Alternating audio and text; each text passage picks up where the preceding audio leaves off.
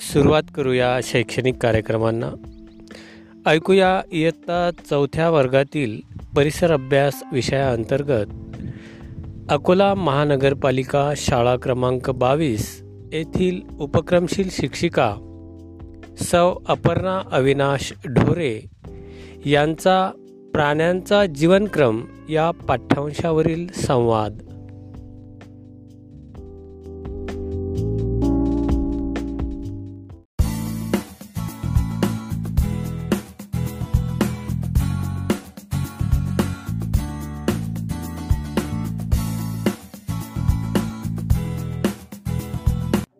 पहिला प्राण्यांचा जीवनक्रम. प्राण्यांची वाढ. काही प्राणी पिल्लांना जन्म देतात काही प्राणी अंडी घालतात आणि त्या अंड्यातून पिल्लं बाहेर पडतात. कुत्रा मांजर गाय शेळी इत्यादी प्राणी पिल्लांना जन्म देतात. हे प्राणी आणि त्यांची पिल्लं दिसायला सारखीच असतात. त्यांच्यात फारसा फरक नसतो. कोंबडी बदक कावळा चिमणी यासारखे प्राणी अंडी घालतात. अंड्यात पिल्लांची वाढ होण्यासाठी कोंबडी अंडी उबवते अंड्यांना उब देण्यासाठी कोंबडीने अंड्यावर बसून राहण्याला अंडी उबवणे असे म्हणतात. जेव्हा कोंबडी अंडी उबवत असते तेव्हा ती अंड्याच्या काळजीपोटी आक्रमक बनते. कोणी अंड्याजवळ गेले तर ती त्याच्या अंगावर धावून जाते. पूर्ण वाढ झालेले पिल्लू कवच फोडून बाहेर येते. कोंबडी आणि तिची पिल्ले ह्यांच्या दिसण्यात फरक असतो. म्हणजे ते सारखी दिसत नाहीत. फुलपाखरांची वाढ कशी होते ते आपण पाहू.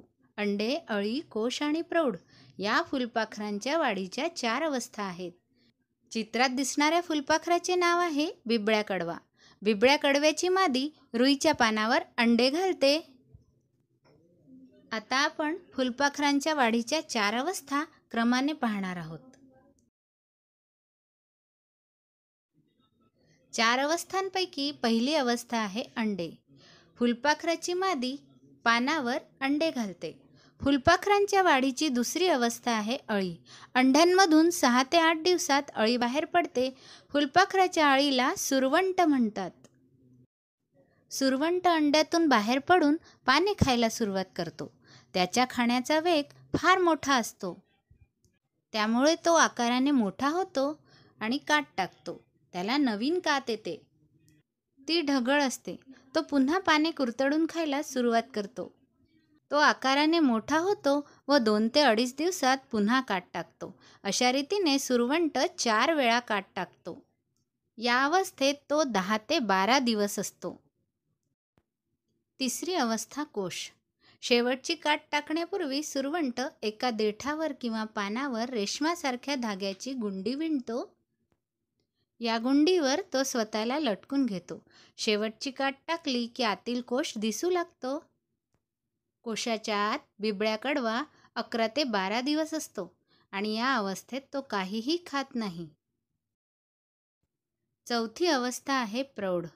कोशात बिबळ्या कडव्याची पूर्ण वाढ होते. प्रौढावस्थेतील फुलपाखरू कोशाच्या आवरणातून बाहेर येते. प्रौढ फुलपाखराला सहा लांब पाय व आकर्षक पंख असतात.